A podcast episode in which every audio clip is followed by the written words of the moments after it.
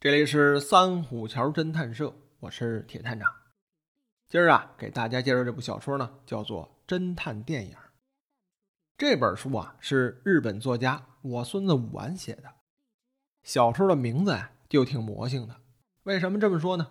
您读读听啊，《侦探电影》，侦探电影，侦探电影。这词儿啊，可以指代的是一类电影。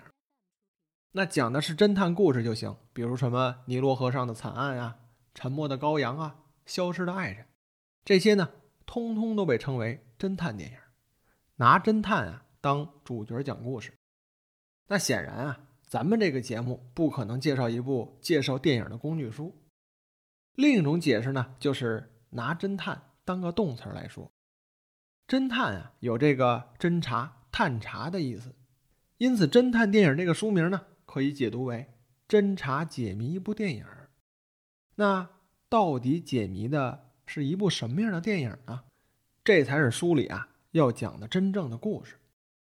说这个书名啊就挺绕的，也就我孙子武完能干出这事儿来。作者的名字啊就叫我孙子武完，这名字发音啊就这么停顿的。我还专门找人问过，还不能说我占人家便宜，像什么。东野圭吾啊，江户川乱步啊，松本清张啊，他就是这么读。我孙子武丸呢，是一九六二年出生于日本的兵库县，曾经就读于京都大学的文学部哲学专业。这个学哲学的人啊，一般都是脑子转的比较快，有这个思辨精神。他与灵石行人、法月轮太郎啊，都是这个京都大学推理研究会的成员。这个推理研究会啊，在推理圈来说特别有名，里面呢出了不少的著名小说家。咱们还是说这位作者，他在一九八九年的时候出了一部叫做《八只杀人》，也成了他的成名作。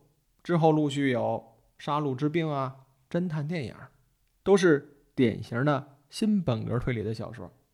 那这部侦探电影是一九九零年创作出来的，是一部。很难读的小说，全篇的故事啊，没有什么特别离奇之处，而且呢，还没有凶杀案。这一点呀，要特别强调。说这个推理小说没有凶杀案，还真是不多啊。小说啊，仅仅是讲了一部电影的拍摄过程。那这样一部讲电影拍摄的叙述性的小说，怎么会和推理挂上关系呢？而且还是部新本格推理。为什么呢？咱们接下来详细的说。这最后的结局啊，那段写的哎比较玄妙，我就不给您剧透了。前面铺垫的内容啊，咱们要详细讲，因为您只有把开头这段啊给听懂了，您才能在后面的推理过程中啊有一定的抓手。这本书里啊没有发生凶杀案，只是说电影里有谋杀的桥段，所以最终的揭秘过程啊。并没有像以往一样揭秘这个凶手是谁，没有凶杀案，也就不存在有凶手。他只是将拍电影的过程中一些意想不到的事情啊，给您说了一遍。故事一开头呢，讲了这么一位导演，叫做大柳登志藏，咱们简称啊，就叫大柳导演。按照书里说，他是一位很有名气的电影导演。这位导演厉害啊，他在这部戏中啊，编剧、制片。导演全都一个人担任了，像发生这种情况啊，多是因为这个小制作电影，要不啊，就是因为实在没钱了。这电影导演啊，大包大揽，所有的活呢，全都一个人干了。但是在这部戏中啊，编剧、制片、导演大柳登志藏啊，一个人兼任，是他自己设计好了的。这个设计啊，实际上也是有阴谋的。咱们接下来啊。后面会提到，他这个导演团队啊，除了服装道具这些，光副导演就请了三位，其中这个老三呢，也就是第三副导演，是咱们这部小说的主角。小说呢，也是通过他的视角展开的。为了方便啊，往后呢，咱们就称呼他为老三，哎，省事儿。剧组呢，还有位年轻漂亮的姑娘给这个导演担任助理，这位姑娘啊。才二十二岁，大学刚毕业就出来打工了。一进片场呢，就被提拔担任片场记录员的工作，简称啊叫做场记。按照书里讲，说这个场记是干什么的呢？听上去啊好像没那么重要，但其实场记的工作呀是要掌握电影拍摄的相关进度。我也查了一下相关的知识啊，他是这么解释的：说咱们看电影的时候啊，都是一个完整的时间轴。而电影拍摄的过程啊，不是这样的，它会根据什么场景布置啊、天气啊、演员的档期啊等等这些分段拍摄。同一时间呢，要对不同的内容进行拍摄。所以场记的工作啊，就是把这个拍摄的内容做成列表，分时记录。所以说，一部电影哪些拍摄内容完成了，哪些没完成，这个场记呀是最清楚的了。所以这个工作呀，听名字简单，但实际上担负着一个统筹规划的作用，其实还很重要。这部电影的场记啊，叫做永默美奈子，二十二岁的大学毕业生。为什么说这里要重点提到他呢？哎，说明后面啊有大用处。那拍电影重点啊，咱们还要看演员。这部电影请的演员啊，多是一些年轻。刚出道的演员，起初啊，大家都认为是因为这个影片制作啊没钱了，实则啊是大柳导演有意安排的。他为什么这么安排呢？咱们后面会有交代。这人都凑齐了，演员也有了，这电影啊正式开机拍摄。说他们拍的是一部什么样的电影呢？是部悬疑推理电影。这主题啊，就是咱们再熟悉不过的暴风雪山庄的模式，就是在一片封闭的区域发生了一起凶杀案，然后把在场的几个人集中在一起破案。哎，就这么个简单的故事。这几个人当中啊，大家要充当侦探的，同时啊，也都暗藏鬼胎。您不知道哪一位突然就狐狸尾巴露出来了，变身为杀手了。这部电影讲的就跟咱们玩这个剧本杀游戏一样。要知道这部小说啊，是一九九零年创作的，那个时候啊还没有剧本杀游戏呢，这也算是作者的一个创新了。那电影里重要的演员呢，一共有六位，您就可以把他们想象为这个剧本杀游戏的参与者。他讲述的是一位非常著名的女演员，可以说啊，在当年是国民偶像级的。这女演员呢，长得漂亮。演的角色呢也深入人心，以至于很多年之后啊都有人记着他。后来啊，随着这个年龄增长，女演员呢就退隐山林，过上了富足而隐居的生活。而在某一天，这女演员啊在家中服药自杀了。死的时候呢，这个床头柜上还放着一份遗书，看似啊是个自杀现场，但是死者的女儿不这么认为。他认为自己的母亲呀死因离奇，或许呢是被人谋杀的。当时在场的啊，除了死者的女儿，还有一位自由作家，他是死者之前请到家里来的客人。还有呢是死者的私人医生，哎，日常照顾的护士，还有家中的佣人。总的来说吧，就这么六位。随后这个电影拍摄的场景啊，就在。死者的家中展开了，这几个人通过推理分析找凶手，哎，是不是听着特别像剧本杀游戏的套路？那凶手是谁呢？这电影最终的结局会是怎么样呢？咱们呀，先说到这儿，因为这部小说啊，写到这儿才刚刚只是个铺垫，重点啊不在于凶杀案，不是让你去推理死者是自杀呀还是他杀。也不是让你去找嫌疑人的行为呀、说话呀，哪有什么漏洞？想到这儿啊，就是这部小说关键的转折点了。那拍这个电影的导演呀，那位大柳导演，先带领大家呀拍摄了一组样片儿。样片儿啊，就是在电影正式拍摄前呀，实验性的拍摄，比如这个镜头取景的角度啊、演员的走位啊、对白啊。还有特写镜头等等这些吧，样片啊，就是给正式电影拍摄做一个参考模型。这就跟咱们画油画时候打铅笔稿一样。这个电影样片拍的什么内容呢？主要啊就是被害者死亡的现场。刚也说了啊，死者是一位女演员，她在一天早上被人发现死在了自己的卧室里面。这床头柜上呢摆着一个药瓶，留有一封信。这个样片啊就是这样一个场景。开头呢有一些空镜头，交代一下时间、地点。哎，样片的内容啊很简单。然后所有的剧组人员、演员等等啊，全都聚到放映厅看这部样片的拍摄效果。因为看完这个效果之后啊，电影呢就要依照这个正式开拍了。但是效果好与坏啊，又有导演拍板决定。等大家一看完样片，等着做决定的时候。突然发现呀，总导演不见了，那位大柳登志藏导演没了，失踪了，可以说是活不见人，死不见尸啊，就这么没了。这可把剧组的人啊给坑了，大家面临着这电影怎么继续拍的问题。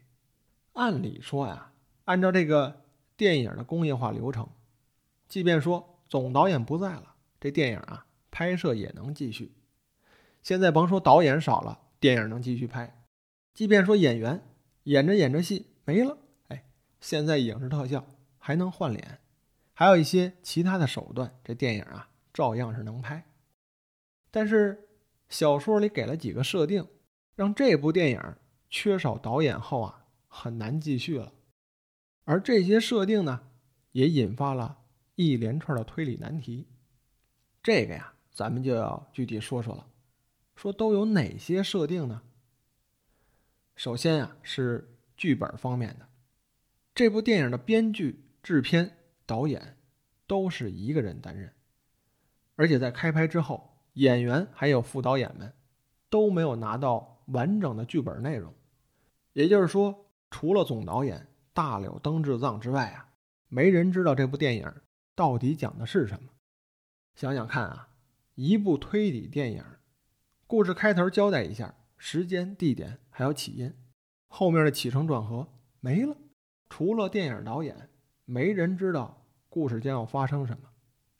整部电影的拍摄只出现了案件的现场，哎，就这么个开头，完了。后面谁是侦探，谁是凶手，案子怎么破，没人知道。您说这部电影还怎么拍呀？这个呀，就是第一个设定。那第二个呢是这样的，因为这部电影啊，选的演员呢全都是一些刚出道的演员，谁的名气啊都不大，谁都甭想论资排辈儿。因此啊，摆在这些演员面前的机会是平等的，每位演员啊都有当主角的机会。这就是第二个设定。那就这两个设定很重要啊，跟您单独拿出来说一说。也就是因为这两个设定。导致在片场啊，导演组和演员们都像没头的苍蝇一样，不知道该干什么了。不是之前说了吗？导演组一共是一二三位导演，最终的拍摄任务啊，就落到了第三副导演老三的头上了。这老三呢，和咱们刚才说的那位场记，哎，两个人啊，联手推动这个电影的继续拍摄。这两个人的主要才能啊，这一个是。逻辑推理的能力比较强，还有啊，就是阅片无数，对这个日本本国的，还有什么好莱坞的著名电影啊，那都十分的熟悉。只要说您叫得上名字的电影，都看过，还有一套自己的见解。那看过这么多电影，编故事的能力啊就很强了。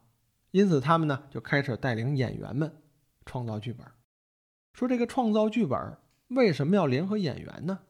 这演员不都是等着剧本有了之后才开始拍戏的吗？这个呀，就要提到之前那个设定了。因为这部电影啊，没有大明星。俗话讲了，没有个角儿，哎，谁都一个人啊，撑不起台面来。谁之前呢，也都没演过主角。所以说，这部没有剧本的戏啊，就给他们一个机会。大柳导演之前在的时候，是他亲自选的演员，而且。谁演什么角色都说了，说你演个医生，哎，你演个护士，你演个不招人待见的作家，都给分配角色了，性格脾气啊也都给说细了，唯独就是没告诉人家在戏里面啊具体干什么。因此啊，没人知道这部电影的主角会是谁。这要多说两句了啊！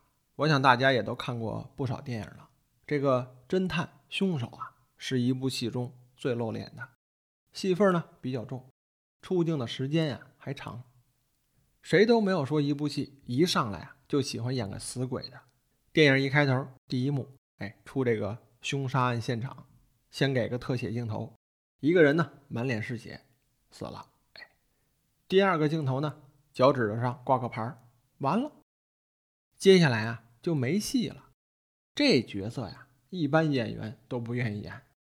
这当演员的都愿意去争个侦探呀、凶手当一当。在这部电影当中啊，就是因为当前的剧本没有，所以呢，几位演员啊都有当这个主角的心思。谁不想当大明星啊？因此啊，这演员们就把自己扮演的这个角色呀，自己给自己加戏，自己做编剧。比如什么好人跳转成杀手，什么表面上看啊是个正常人，实则呀心理扭曲，等等这些情节吧，演员们都自己加进去了，为的呀就是给自己多加戏份儿哎，增加这个出镜的时间，这就导致啊编写剧本成了难题，因为每个演员都有自己的一套说辞，大家你说一句，我说一句，您说这剧本。听谁的，还怎么写？后来呢？这个副导演老三啊，还有这个场记小姑娘，就开始面对众演员，大家呀展开了一场激烈的讨论。讨论的内容啊，就是案件推理的合理性，以及谁该是凶手。这也就是这部小说的核心了。作为读者，你要听一听啊，每位演员为自己加戏的内容啊，是否合理？是否符合这个扮演角色的设定？依据小说中的叙述啊，电影呢就在大家积极的推理与争论中继续拍下去了。说最后怎么着了呢？说这个电影在拍摄进入尾声的时候，那名消失的大柳导演又回来了。他把自己创作电影的初衷，还有自己为什么突然玩失踪，全讲了。哎，就类似故事大结局一样，一个。解谜的过程，这一段啊，我就不能给您剧透了。这就是最终的结局。说这个导演为什么要这么干，还是留着诸位啊细细的品读了。听到这儿啊，或许大家能明白啊，这部小说呢是一个故事套故事的小说。小说讲的呀是一帮人在拍电影，这是第一个故事，而电影拍摄的内容呢是第二个故事。所以说啊，是一个故事套故事的模式。咱们按照常规的推理小说的结构来讲啊，简单可以概括为三段，就是事件、侦探还有破案。你去看啊，无论是本格、社会还是什么硬汉等等一系列，都是这样一个结构。故事展开呢，都是一上来讲述一桩疑案，一定要有被谋杀的人，也就是死者，一定是个案子。还必须是谋杀案，这都是必须要有的。只不过呢，有的谋杀现场啊比较离奇，有的谋杀现场啊写的比较简单。随后啊，就有一位带着主角光环的侦探出场了。最终的结局啊，就是解谜，还有抓捕凶手的过程。一定还要有个凶手在结尾出现。这凶手的设定啊，那也是多种多样。一般遵循的套路呢，都是。越离奇越好。有的凶手啊是被害者的亲密爱人，有的是好哥们儿，还有的可能是个动物。反正你不能让读者读到开头就想到结尾了，悬疑的劲儿啊还是要有的。但无论结尾有多离奇，这逻辑上啊要讲得通，而且呀得让人信服，这个就是难点。当然啊，这都是一般遵循的套路。说到这儿呢，就要又回到这个老话题了，就是什么算侦探小说，什么算推理小说？我觉得啊，推理小说还真就是日本人独特的发明。也读了不少作品了，也就日本小说家如此编故事，特别是新本格派。自这个岛田庄司、灵石行人之后啊，他们倡导的都是纯粹的推理。读他们的故事啊，你发觉一段时间过后啊，也不会记住这里面讲的人物都是谁，侦探是谁，凶手是谁，这都不重要。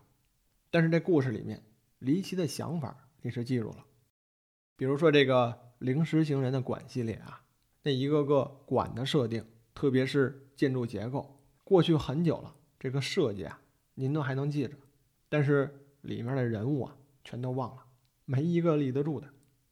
那本书的作者我孙子武完呢，他的这个推理啊，就更加纯粹了，连最基本的谋杀元素都给省了，成为了一个完完全全的推理游戏。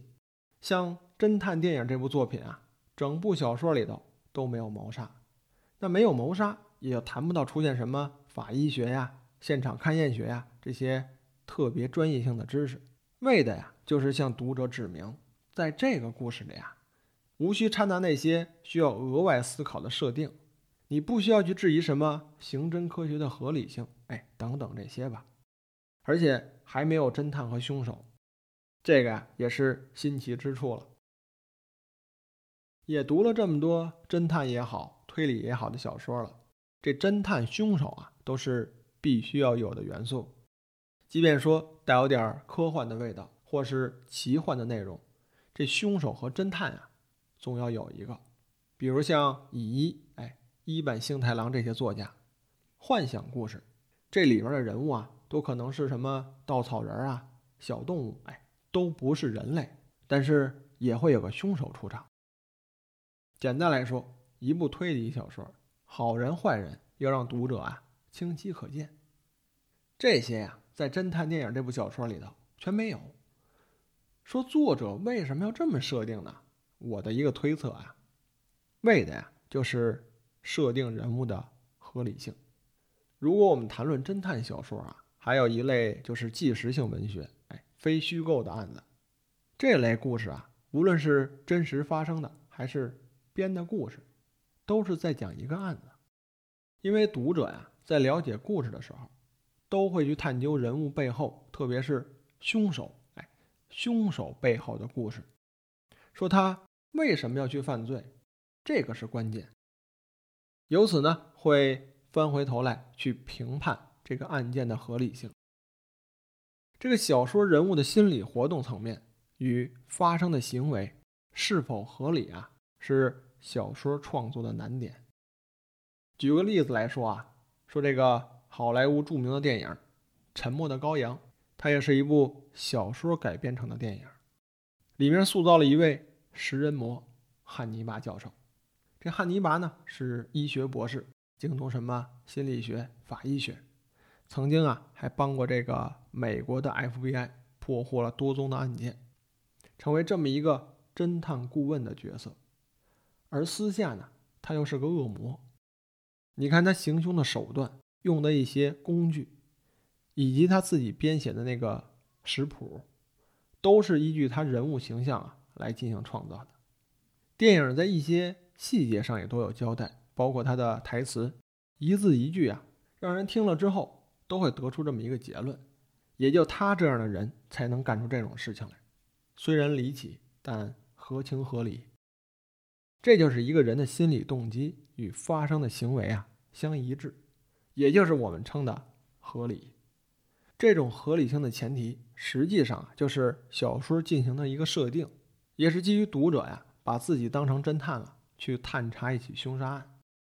你细琢磨这一点啊，是不是这样？这可能说的稍微有点绕。你要是读一部讲凶案的小说，有案件啊，就会有侦探，会有凶手。凶手的作案动机及产生的行为啊，是有一定必然联系的。这个完整的推理链条呢，没有错。有凶案就要有凶手，要侦破的人。侦查过后啊，凶案水落石出。这个侦破的过程啊，就会是一个推理的过程。不同的作品就在于推理的强与弱而已。那会不会不需要凶案，来一场纯粹的推理呢？那现在您翻回头来想。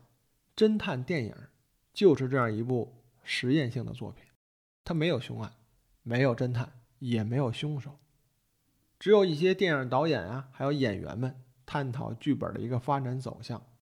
他们的争论焦点啊，在于故事的合理性。这本小说啊，在故事讲完之后，还有一篇作者我孙子武完写的后记，介绍了他写这部小说的用意，还有创作的过程。网上呢，还有一些作者对于推理这个概念的讲解。他自己又提到了《侦探电影》这部小说啊，是为喜欢推理的读者而特意写的作品。作者还提到一个问题，他问了，说：“侦探小说是逻辑游戏吗？即便说是，那其中讲的逻辑也绝非以人类和社会作为限定条件。”在作者看来啊。小说中的逻辑仅仅只是一个推理，一个游戏，它应该纯粹而且简单。这个说的呀，有点不太容易让人理解，太抽象了。但是啊，他自己讲了一个例子，我觉得这句话呀说的很有道理。他说了，说如果将推理作为一种游戏，它应该是对于完全不了解人类和社会的孩子，也能从中感受到乐趣。您这么一听，会不会有种恍然大悟的感觉？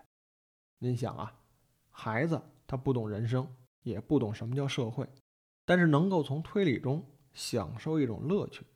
他能在读这部小说中去了解作者在讲什么，也就是在进行一次完整的推理。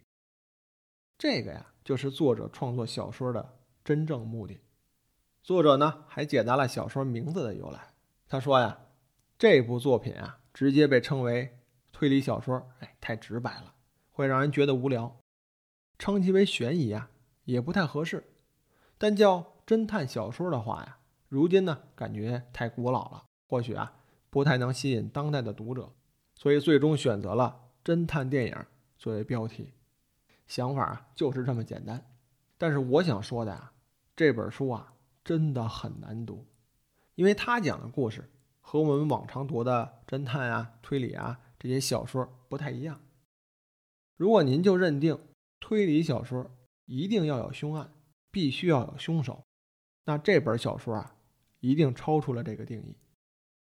就是因为纯粹推理的缘故，他把那些离奇血腥的内容啊全都给抹去了，所以一般人啊会对此兴趣不大。我最初啊就是这感觉，而且这部书还是采用。第一人称视角叙述的，里面呢还有大量的人物对话，所以导致了你很难啊跳着看，想一目十行的速度也不太可能。少看一句话，接下来的推理线索呀就断了。而且书中啊一会儿讲电影拍摄中出现的各种事件，还要叙述剧本创作中的合理性，所以读者呀要在两个故事中相互切换，读起来啊是真难。我奉劝各位好汉，读书的时候啊，各自珍重吧。